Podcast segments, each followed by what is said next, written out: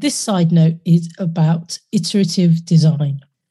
One of the things that really struck me in the conversation that I had with Peter Katz was about the process of writing a song or a book or anything really, the process of creativity and how the design process has iteration inherently built into it.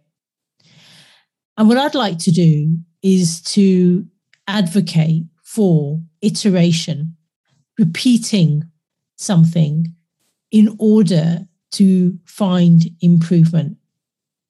Now, one might be thinking, well, we, we repeat anyway.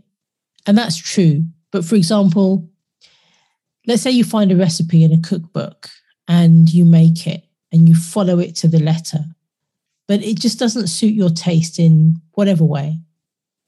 It's through the process of bringing yourself into that recipe and then adjusting it and molding it and shaping it so that it fits that's really what iterative design is advocating for. And in some ways, maybe we iterate in our careers. You know, think about all those jobs that you've had where they fit and they worked for you a while, and then you've moved on to something else. Even if it's in the same organization, that's also part of iteration. And I wanted to set that up first so that you can see you have experience of kind of prototyping or iteration or doing things again and repeating. So the question then is how do you do iterative design?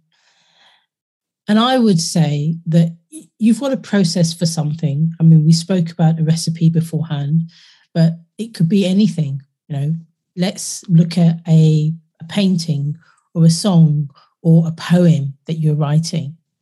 You know?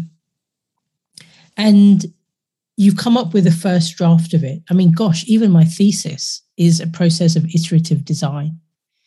You know? So you come up with a first draft and you, you stand back from it and you look at it.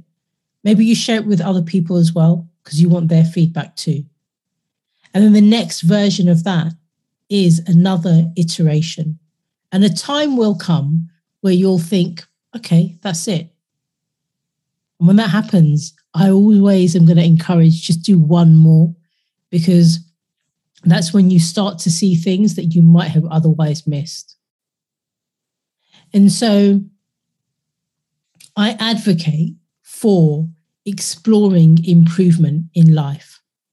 Now, I really want to advocate for you taking the processes that you use in how you structure your day, in how you approach your work, even in how you write, and think, what can you do to improve those?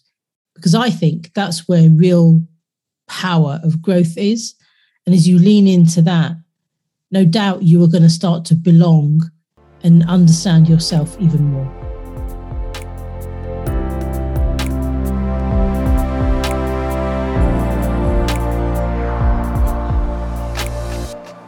If you enjoyed this episode of With Saiyyidah, I'd appreciate it if you could rate, review, and subscribe. It helps other people find out about the podcast and the work of the Centre for Belonging and Understanding.